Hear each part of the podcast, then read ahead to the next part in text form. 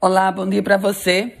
Quinta-feira, 9 de junho de 2022, chegamos com as primeiras notícias do dia. Vou começar falando sobre reflexos das chuvas.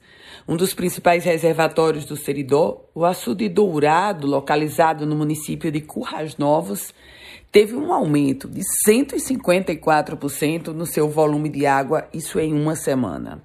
O dado consta no mais recente boletim do IGARNE e é reflexo, naturalmente, das fortes chuvas que aconteceram na região do Seridó. Polícia. Duas mulheres foram presas em flagrante após desembarcarem no Aeroporto Internacional de São Gonçalo do Amarante. De acordo com a Polícia Federal, a fiscalização apreendeu 54,5 kg de maconha com as suspeitas. Uma tinha 24 anos, a outra 23. Elas chegaram ao Rio Grande do Norte vindas é, do estado de Santa Catarina. O voo teve origem em Navegantes. As suspeitas afirmaram que foram aliciadas por um homem em Florianópolis para levar as malas até a capital Potiguar. Elas receberiam dois mil reais caso fizesse a entrega do conteúdo em solo Potiguar.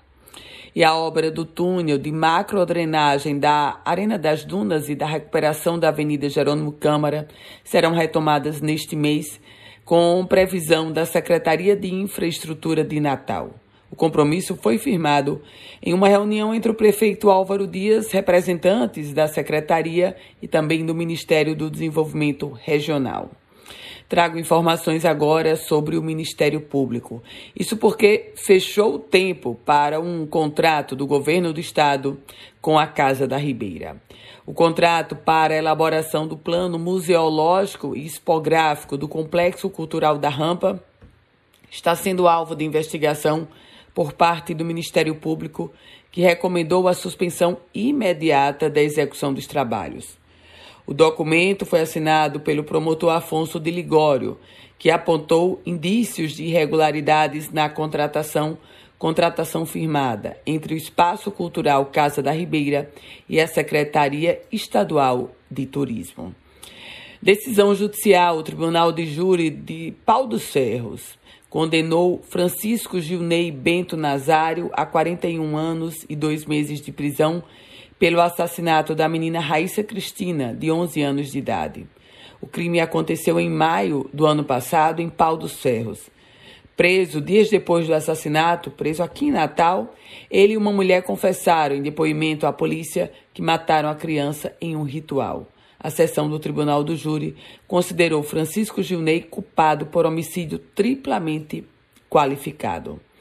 E a justiça, em um outro contexto, Teve acordo na justiça e os shows de Wesley Safadão e Xande Avião no Mossoró Cidade Junina estão mantidos. O Ministério Público havia entrado com uma ação para que a justiça suspendesse as apresentações, mas foi feito um acordo e os shows estão mantidos no Mossoró Cidade Junina. Essas são as primeiras notícias do dia. Quer receber um boletim semelhante a esse? Então manda uma mensagem para o meu WhatsApp 9 8716 8787. Quer compartilhar? Fique muito à vontade. Com as primeiras do dia, Ana Ruth Dantas.